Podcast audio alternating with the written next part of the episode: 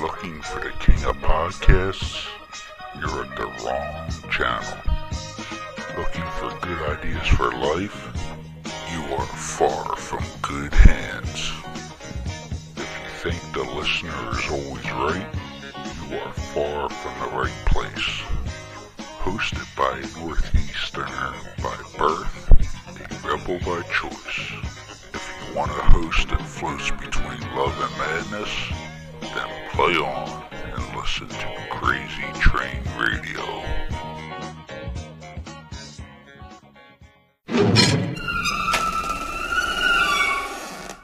What up, Crazy Train Radio?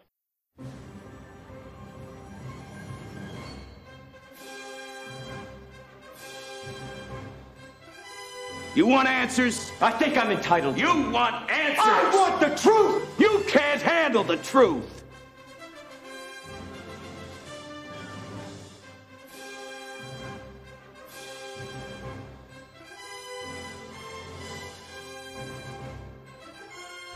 I love scotch. I love scotch. Scotchy, scotch, scotch. Here it goes down, down into my belly. Mm-mm-mm.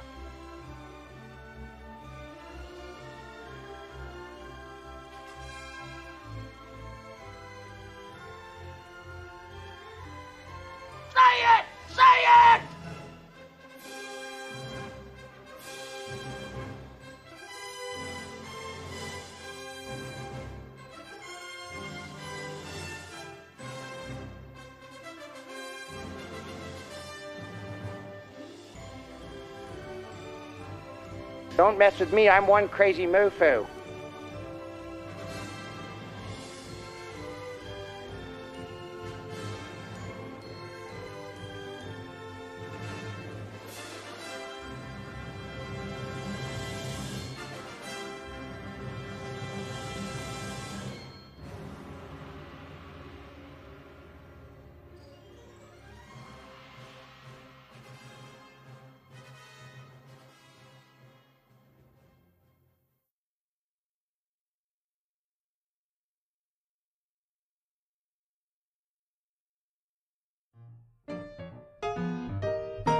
Brand is truly exciting and so glad that they are starting to make a positive impact. Little Bean Soapery is a woman owned small business based in northeast Pennsylvania. Little Bean Soapery does so much as all products are handcrafted and offer many different things for both men and women. Soaps, scrubs, body butters, bath bombs, solid cologne, and much more. Little Bean Soapery also does things for special occasions such as birthdays, Mother's Day, Father's Day, and special seasonal gift sets. But also, let's not forget large orders for party favors by request. The great things about all products is that they are crafted to be nourishing on the skin. If you wish to check them out, please feel free to visit littlebeansoapery.com. Any questions, please feel free to also email littlebeansoapery at gmail.com for custom inquiries and or ask anything else you wish. Tell them that Elena from Crazy Train Radio sent you.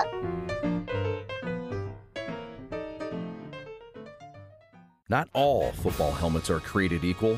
Xenith, the industry leader in protective technology, is the only helmet in the game with adaptive head protection featuring a shock suspension system that can move independently from the helmet shell.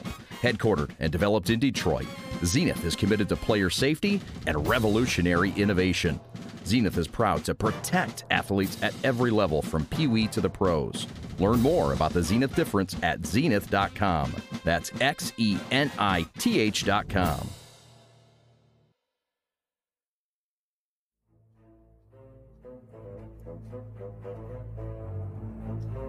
Hey, this is Brad Johnson, former NFL quarterback, uh, Tampa Bay Super Bowl champion, and uh, thanks for having me on Crazy Train Radio.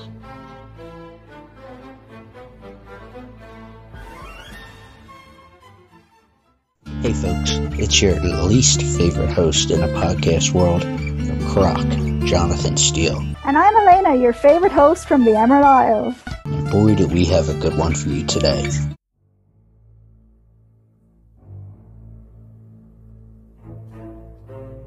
This next guest, it's a huge surprise that he has a growing audience on TikTok as Big Bad Brad 14.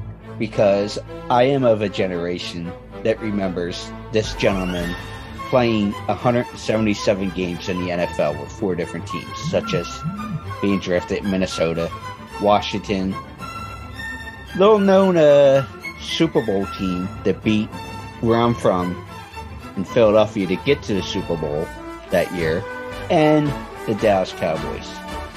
But it's nice to be able to talk to this 17 year vet and Super Bowl winner, Mr. Brad Johnson. Brad, how are you? Doing great. Appreciate you having me on the show, buddy. Thank you, man.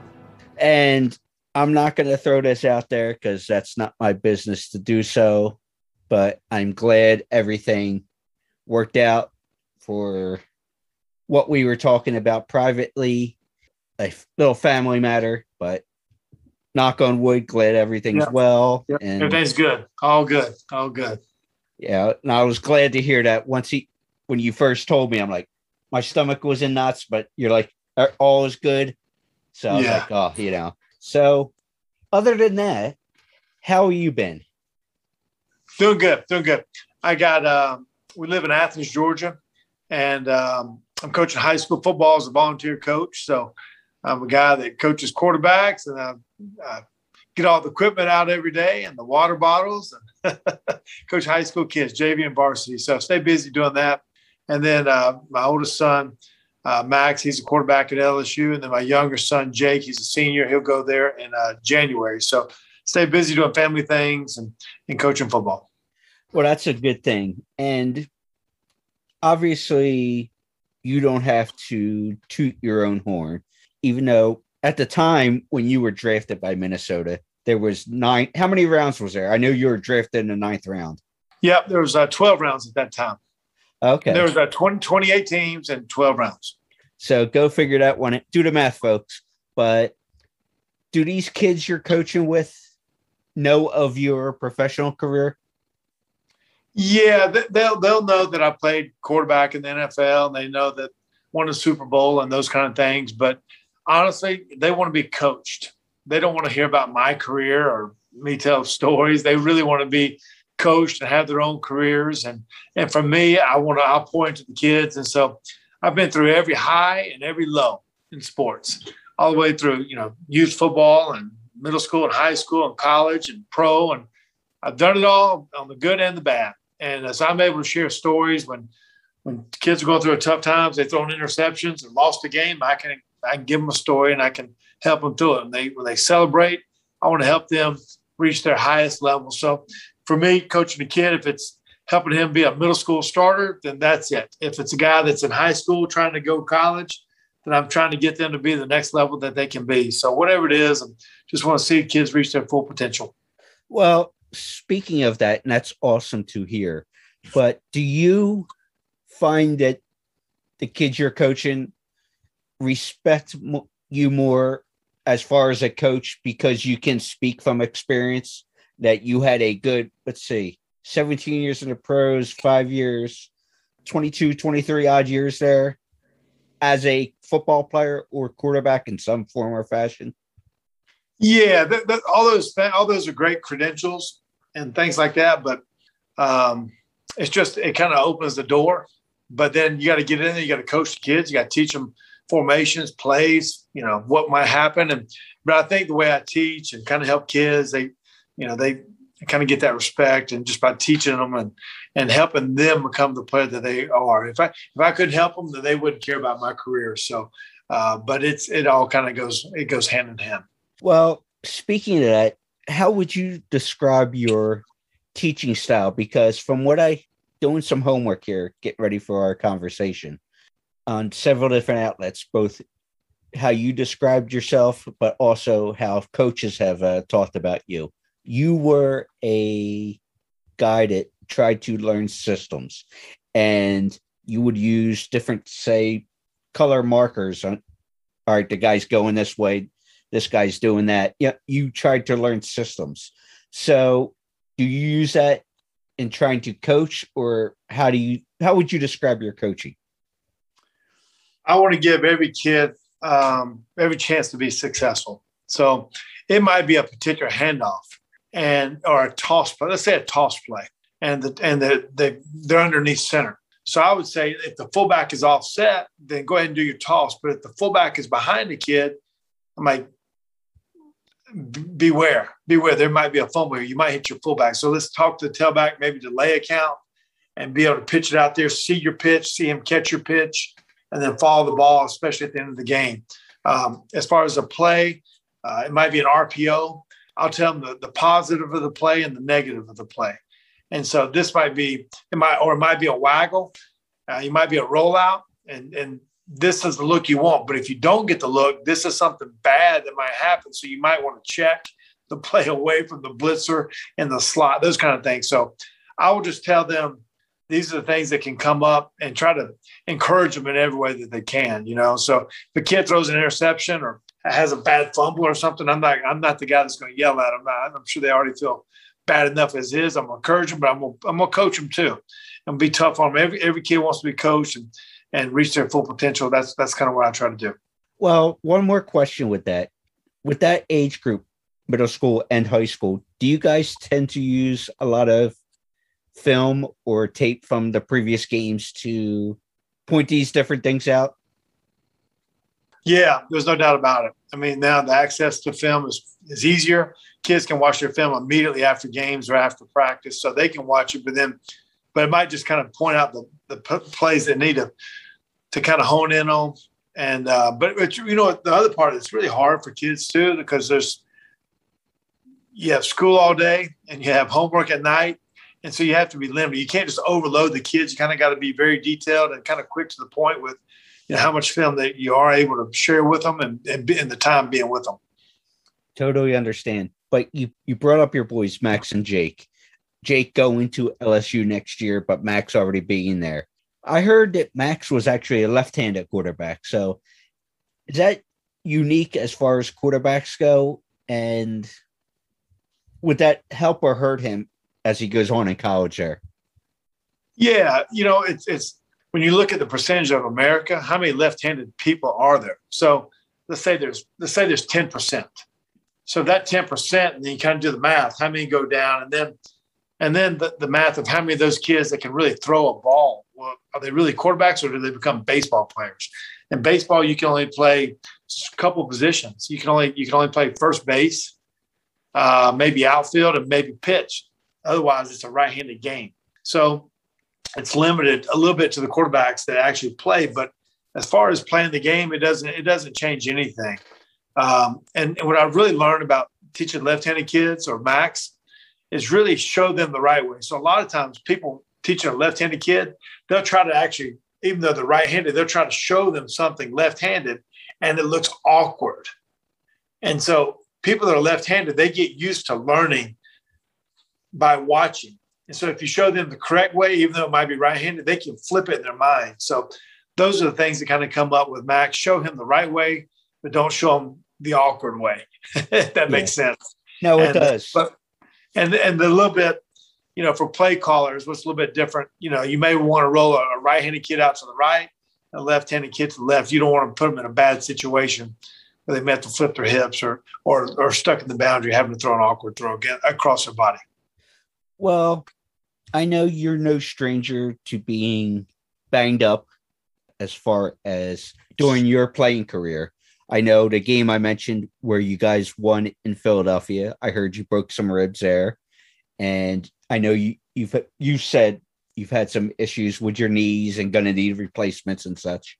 You know, football is a physical game, but fortunately, rumor had it is you didn't have too many head injuries but obviously that's a conversation that's been had the past several years, especially since that movie came out, Concussion and everything else. So, as a parent with your sons playing football and your personal experience of the physicality of it, what were your thoughts as a father when your boy said, Hey, we want to try this football thing out? Yeah. My kids want to play at an early age. It's not for everybody, number one. Uh, my kids started playing at age eight, age nine years old. Um, they really never had many major injuries, to be honest with you. So knock on wood. Uh, but I think always, you know, it can be gymnastics, it can be soccer, it can be baseball. There's going to be injuries. There's going to be things, a price to pay. So Uh, obviously, when you put a helmet on and pads and a mouthpiece, there's going to be a collision in football. So I think you know hit what you see, see what you hit, uh, learn the proper way early, uh, keep your head up. By hitting what you see, you you're keeping your head up, you know, and um, and those kind of things. So learn the proper technique, and then being able to take care of your body physically, being in great shape, and lifting weights and those kind of things. So it is not for everyone. It is not, but I would encourage kids if they want to do something and have a passion about it, then go ahead and go ahead and do it. So, but learn the proper way. But any sport that you play, there's there's or gymnastics or cheerleaders or whatever it may be, there, there's you know there's there's you know go ahead with a little bit of caution also. Yeah, and no matter what you do, and this line always stuck with me because I have some friends and acquaintances in professional wrestling, and obviously that's got physicality, but showmanship and all. But the line that stuck with me was you can't fake gravity. So no like you said, no matter what you do, there's gonna be some sort of risk. But no doubt about it. Yeah, no doubt about it. And that, that's just part that's kind of what you sign up for. If you if, if kids want to ride horses, there's there's a risk. If you want to play any, anything you do, there's going to be some kind of risk. If you ride in a car, there's going to be a seatbelt. I mean, so I, football it's a, it's a dangerous sport, but there's a lot of sports that are like that. But I think you know I I, I talk about the camaraderie, the teamwork, the work ethic, um, all those kind of things, accountability, dependability. All those kind of things are very important. I think those are the kind of attributes that we've learned from football. So, if any kid or parent asks me about it, I, I would encourage them to play, but learn the proper technique. Well, you know, and I know I'm jumping around here, and you just brought something up about the camaraderie and such. But two things with that. When you retired, and obviously in other interviews I heard you give, you talked about you knew it was time just from what your body was telling you, from your knees and everything else. But would you say that camaraderie from being in a locker room and such was the biggest thing you missed? Yeah, you you miss you miss being a part of something. You know, you miss being a part of of trying to, you know, going to meetings and going to practices and lunches and, and just the, the time you are in the locker room, and then the time you spend in the huddle, and then the practice time, and then getting ready for a game. And it's so rewarding to to score points and touchdowns, and then to win a game and know that what the price it took each week to, to get that done. So, yeah, those. But you know, at some point your body your body fatigues out. And but mine wasn't just done from football. It was all the workouts and playing tennis and running miles on the road and training. And so it's just it's all the pounding that took place over time. But my body's healthy now. But yes, I will need a couple knee replacements, and um, that's you know that's that's kind of the risk you take also. But but yeah, I miss the guys and the and the all this you know playing and those kind of things. And now I kind of get that from the coaching standpoint, just being around other kids and trying to be a part of teams and trying to win games and win championships. And it's great that you brought up the camaraderie because I know when I initially reached out to set this up with you through uh, Instagram, you were going to Canton to see a former teammate get inducted in John Lynch. How was your experience in Canton going to support a uh, former teammate in John? Yes, pretty awesome. The Hall of Fame is just an incredible, incredible honor. I've been there uh, three or four times. Um, I went with Cris Carter and Warren Sapp made it, and Derrick Brooks, and um, it's a, it's an unbelievable event that takes place up there.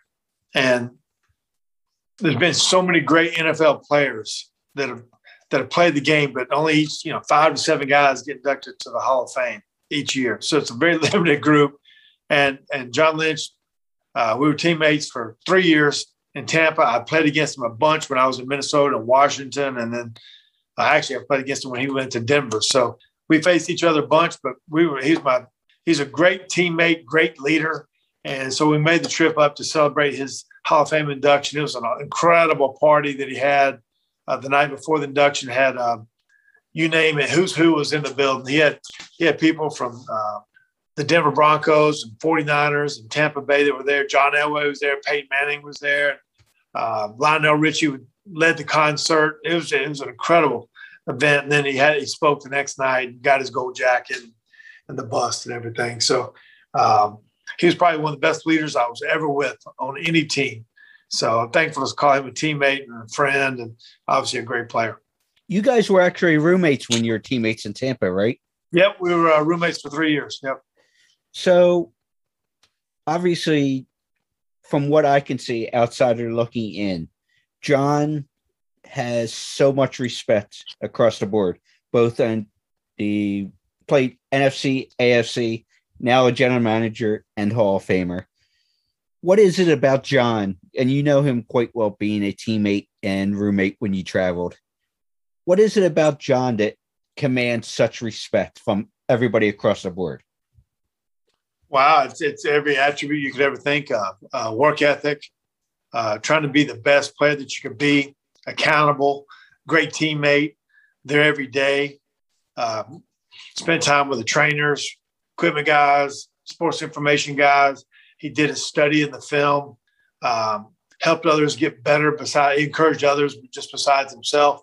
He competed and he performed on game days, and he was consistent over a period of time. It wasn't just a one-hit wonder.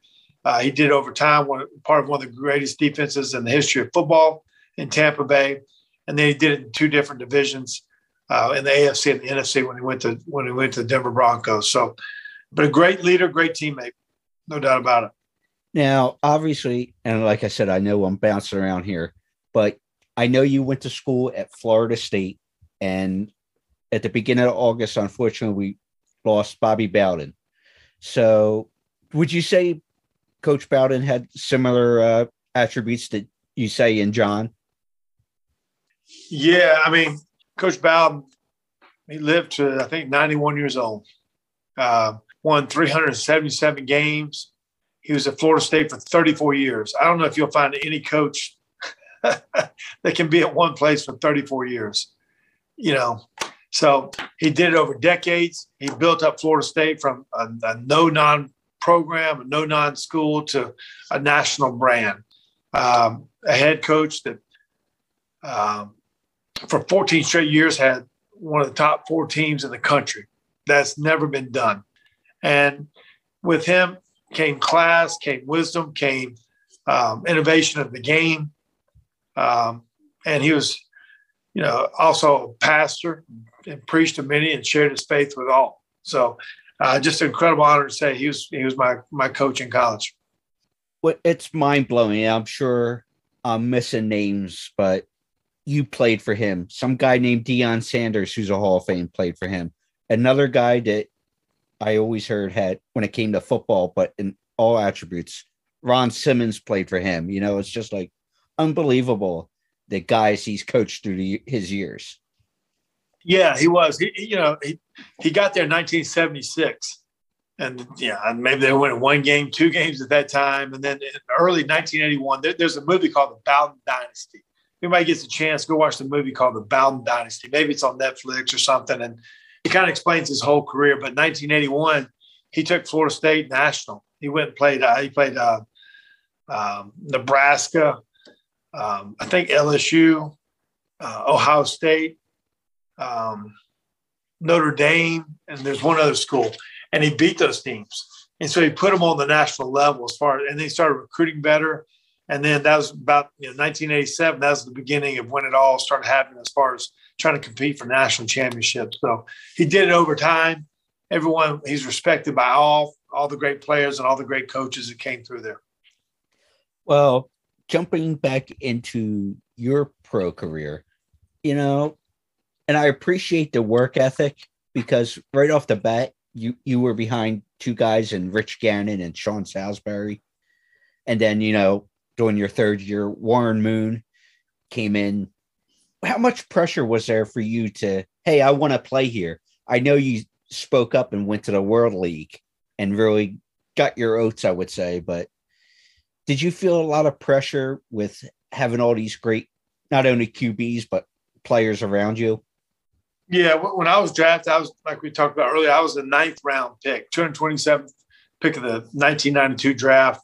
I didn't really play much in college. So there wasn't really pressure for me to play. It's more pressure to learn NFL football on my part of it and reach and start and become a better quarterback. But at the time, to think, you know, Rich Gannon was the starting quarterback and you know, he ended up playing a long time, was MVP of the NFL. We actually, you know, later we played against each other in the Super Bowl. And then Sean Salisbury was there, was kind of a mentor of mine at that time too. And then Jim McMahon came in there. So, and then obviously I had Warren Moon, but I had a lot of guys to learn from just kind of the way they handled themselves, way they handled practice, meetings, uh, how they dealt with throwing touchdowns, how they dealt with throwing interceptions, winning games, losing games, how they dealt with the media. So those were kind of things for me uh, to kind of watch them and learn from them. Then, so when my time came, I'd be ready for my time. Well, speaking of that, obviously you can watch from a distance and how people act and present themselves on and off camera. But were these guys willing to answer questions for you if you said, as veterans and a younger guy coming up? Yeah, we got along great in the meeting rooms. So, you know, sometimes you're, you know, a fly on the wall and just kind of be more of a sponge and learn from the conversation that's taking place or how they're game planning. And but it wasn't like you sit there and ask them question, question, question. You really kind of just you mix in and you learn and kind of grow. You ask questions when you have one, and then you know usually the, the starter would talk to the coach and in the meetings, and you just kind of sit back and have it, and then kind of be ready for when your reps come too. So, but you got to be more of a sponge um, in those kind of situations. But I mentioned the World League there. I believe you played in London for. I did. Yep. What was that really? As I put it earlier, where, where you got your oats and said, "Hey, I can truly lead a team." Yeah, it was a big deal for me. I'd only started uh, six or seven games in college, so I didn't really play much in college. Uh, my first three, four years, I didn't play much in the pros either. I didn't get very many reps in practice or games or those kind of things. So uh, I got training camp practice, but maybe a few scout team reps here and there. But so I needed to go play. I needed to go make plays. I needed to make mistakes. I needed to lead a team. Um, just kind of be the guy. We played 10 game season over there in the spring and uh, played against uh, there's Amsterdam, Barcelona, Scotland, uh, the Rhein Fire, Dusseldorf. So it's, it's, it's a great time to, you know, pretty cool to live in London for two and a half months and then play 10 game schedule and just kind of grow as a quarterback. Well, was there a particular moment that you remember having where you said, Hey, I got to sink or swim. I got to go play, whether it be the World League or whatever. How have you coordinated that? But do you remember a specific moment where you said, Hey, I got whatever happens, happens, but I need to have a full shot? Yeah. Yeah. And uh, the World League, it, it, it took place like in the late 80s and I think it, it went extinct in 1990, I think. And then so, you know, I'd been with, I got drafted in 1992, and um, been there for three or four years. I remember in late December of that year, I went to Brian Billick, who's the offense coordinator, and I told him, I said, "Man, I heard about this league that's coming out, and you know, I know I'm under contract with Minnesota Vikings, but I'd like to go play and get some game experience." And uh, so we looked into it after the season was over. I got allocated to the London Monarchs, and uh, over there there was only 38 players on the team. Eight of them were foreigners, so you had 30 Americans. So some guys were allocated to the team, and some guys were just they picked up off the street. But there was it was a competitive league, and uh, just a chance to go play ball. Well, speaking of that, obviously the past couple years the NFL has been doing some games over in London and whatnot. But back then, how would you say the game of American football was accepted? Well, they loved it, but I don't know if they really understood the rules. It'd be like it'd be like if cricket was a game in America. No one we'd watch it, but we wouldn't know the rules, you know. And so sometimes when the ball would be punted, they'd be going, they'd be, "Wow, look at the ball! Was, How high can the ball go?" They didn't really understand the rules, you know. And so but I think they've played so much football over there now through the World League and through all the NFL teams that I think everybody kind of gets it. And eventually there'll probably be an NFL team over there, and that's probably the goal of you know Roger Goodell and all that kind of stuff. So uh, that'll be interesting if that ever takes place. But um, but for us, you, you you're trying to play, and I was grateful for me that I'd been in Minnesota, so um, I knew the system in Minnesota. It wasn't like I had to go learn the system uh, when I came back, a totally different system. That's hard to do. So I was very comfortable with Minnesota system because I've been under it for, for like four years. So fast forwarding here, you know, you end up going to Washington and whatnot, but the man you just mentioned there, Brian Billick, tried to wine and dine you to come to Baltimore, but you end up going to Tampa with another former Minnesota coach, Tony Dungy. What was it about Tampa going into that that said it felt right for you? Yeah, well, originally when, when Brian got the job, they're, they're trying to make a trade. And then Washington gave up more picks in a, in a, in a trade. So I went to Washington and I had no choice in that say. So then when I became a free agent, um, they were making a move and, and I, had, I had three different options. It was Kansas City, Baltimore, or Tampa. And basically the, the most secure contract for me was in, was in Tampa. Uh, the numbers were similar, but it's structured in a better way for me to go to Tampa. Um, and it was also, you know, Baltimore just won a Super Bowl, and um, and Tampa never had. So I felt like the fit for being the first quarterback in franchise history for Tampa, that'd be kind of cool to be able to pull that off. But I thought my style of play kind of fit either either franchise great, but I just felt like that was going to be the better fit for me at that time in my career. Well, you know, it's interesting that you mentioned about the structure of the contract, and I don't care to get the numbers. I'm not the IRS and all that stuff. But were you a guy that tried to learn the business? Because I say that because, you know, guys get agents and everything else, and sometimes stuff happens. But were you guy to learn the behind the scenes stuff so you knew what they were talking about, whether it be your agent or the GMs and all these people? Uh, I had an agent. We were together for 15 years, a guy named Phil Williams. So we had a great trust and friendship. And uh, so I trusted him in the contract negotiations. He told me everything that took place. Uh, sometimes you don't want to hear some stuff that the general manager say about you. So that's why you have an agent and, structure contract right. But no, I, I didn't get into all that as, as long as the contract, we, we went through all the numbers of every particular team or whenever any contract came up. And that was his job to handle that. And then he would tell me, and I would either agree or disagree uh, if we should do it or not. And, and, but we were always on the same page. But I did not get into the particulars of trying to be an agent myself. That's, I think that's too much. Okay. Well, it's good that you had somebody that you can trust to help you on the business side. That's for sure. But I mentioned about the Super Bowl, Tampa versus Oakland. You mentioned playing against Rich Gannon and such. So when you, I heard when you first met Jon Gruden, he declared war against your first team defense in Tampa. So what did he mean by that? Yeah, you know, Tampa had a great defense. Obviously, had three guys make Hall of Fame with Warren Sapp and Derrick Brooks and John Lynch, and hopefully a couple more, and Rondé Barber and Simeon Rice, and and but we had a slew. We had a lot of great players on offense too. And Tampa's always been known for their defense and stuff, but we had a lot of we had a much better offense than people give us credit for. And it's just a perception, to be honest with you. So we wanted that respect, and so we were gonna make it tough every day in practice. If we could win, you know, you know, if the plays are they, you know, there's competitive, you know, and so. But we had a lot of guys, Pro Bowl players, and and uh, but every day was going to be we're going to compete hard. and You better come ready, put your hard hat on, and and uh, and make each other better in practice, and be dependable, and be able to come through when we need it. We kind of got in tough games and play, be able to play in the clutch. Now, during that time period, obviously, over a couple year period, and you went on to beat the Philadelphia Eagles in the NFC Championship game, last game at the Vet here in Philadelphia. But what was it about playing Philadelphia that was always so tough with you guys, Tampa and Philly for those couple years there? Yeah, I mean, Philadelphia, the vet, everyone knows. I mean, they threw snowballs at Santa Claus, and the field was horrendous. And I mean, it was terrible. You know what I mean? But besides that, they had a great team. Andy Reid's the head coach. He'll be a Hall of Fame one day, and Donovan McNabb and Dawkins. I mean, I mean, they just they were loaded with players, loaded.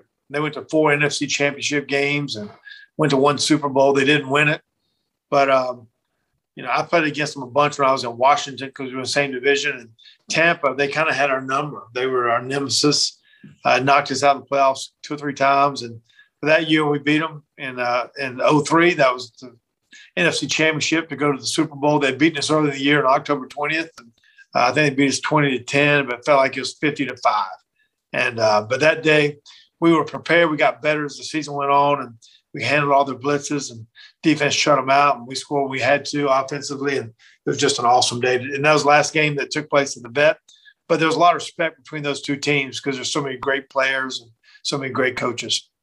Now, obviously, you are one of few when you think about the scope of the numbers as far as guys who played in the NFL, but let alone in a Super Bowl.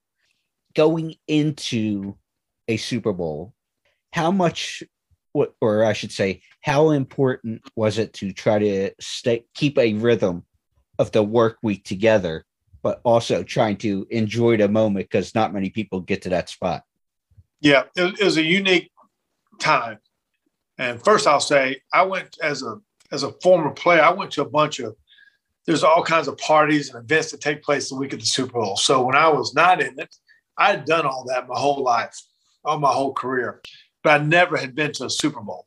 But I went and did all the events, and so so for me that week to go out and see it, all the events were taking place, that was not a big deal. I wanted no part of that. And what was unique about our Super Bowl, usually there's a two week period between the, the championship game and the Super Bowl. Our year, there was only one week.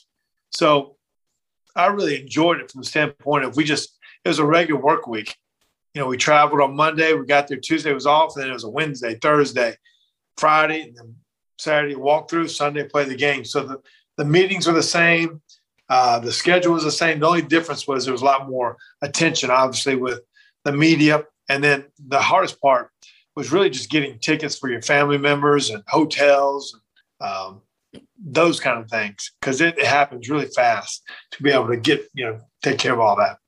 And, you know, what's interesting. There's a little fact about this particular Super Bowl, folks, and you can confirm this by this thing called Google. This was the last Super Bowl played in January because obviously 9 11 threw things off that year, but after this Super Bowl, they were played in February since. So interesting little tidbit there. But with this game and the hoopla and everything, was there a big standout memory that surrounds the game for you? It was just it was cool. All my life, all my life, you know, you're sitting at home, sitting on your couch, and you're watching someone else playing that game.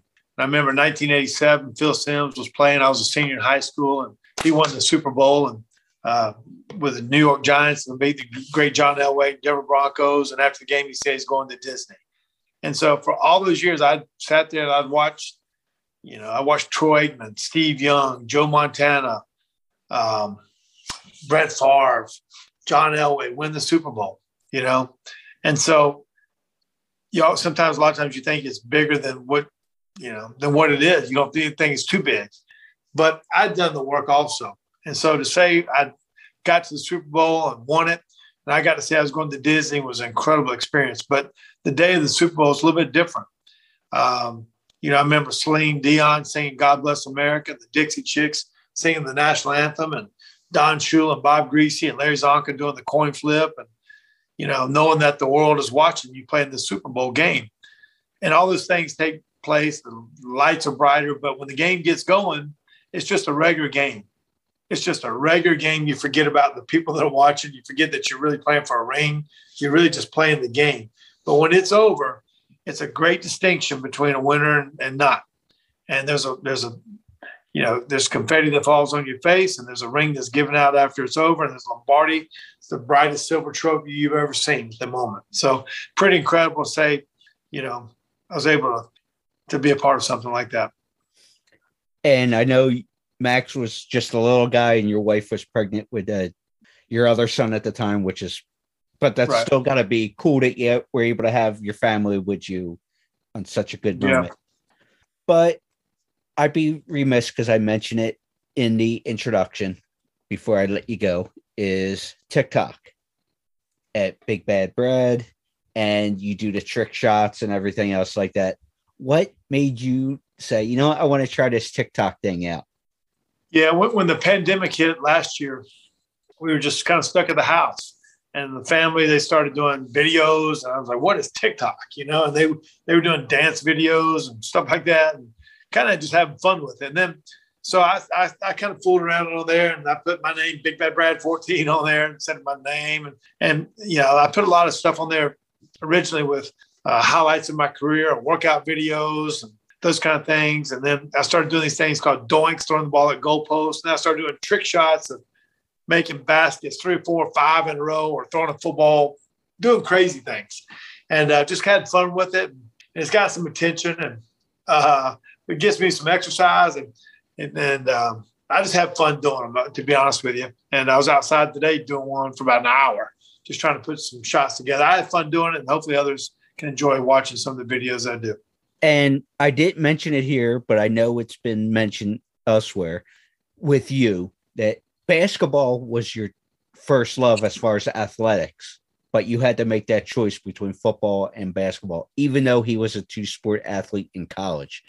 So, what is it about basketball that you?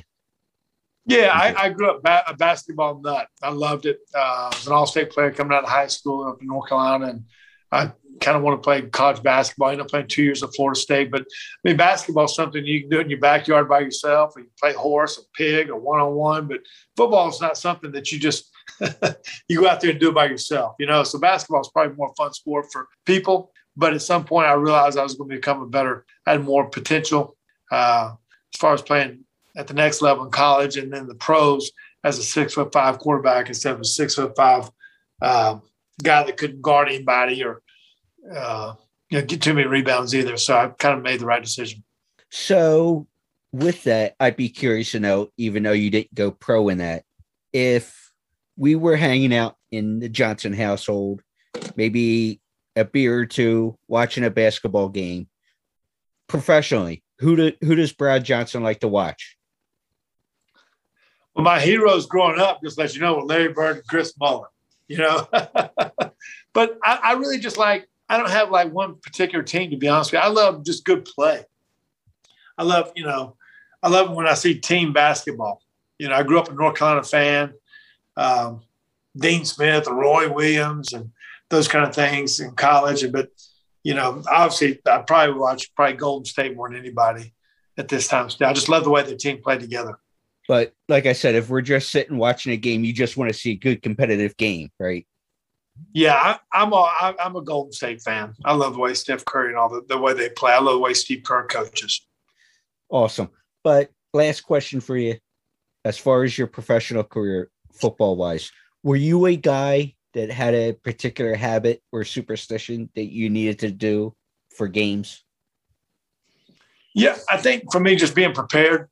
Um, as far as that goes, I would always I studied my playbook like no other especially on the day of games, I would um, I studied for about an hour and a half in the morning when I woke up, and then I'd get to the stadium. I'd study for about another hour, and then I'd go take a nap before every game. I'd find it like a little dark closet somewhere and take a little nap, and then um, but games I, I wore. People kind of know about it. I sweat a lot, and so I'd wear. Uh, I wore three jerseys, one for warm ups, one for the first half, one for second half. Changed my shoulder pads. I didn't feel like being sweaty and soaked the whole time. So I changed, you know, changed my shoes, socks at halftime too. So it was always quick adjustment. I was uh, it takes a little preparation, but I felt better doing that. Right on. And obviously, I will have links to his TikTok and Instagram as well for the public releases of this. Brad Johnson, thank you so much. Appreciate it, buddy.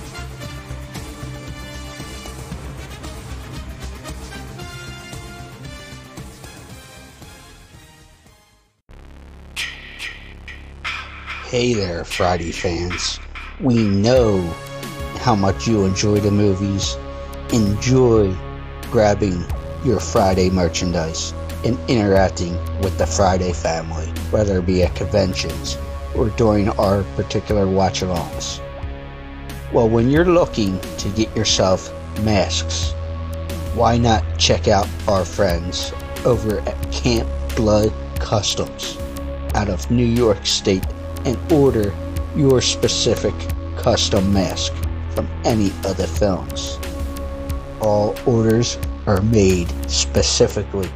Your needs and wants are. Make sure you find Camp Blood Customs on Facebook, Instagram, and all over social media and order yours today.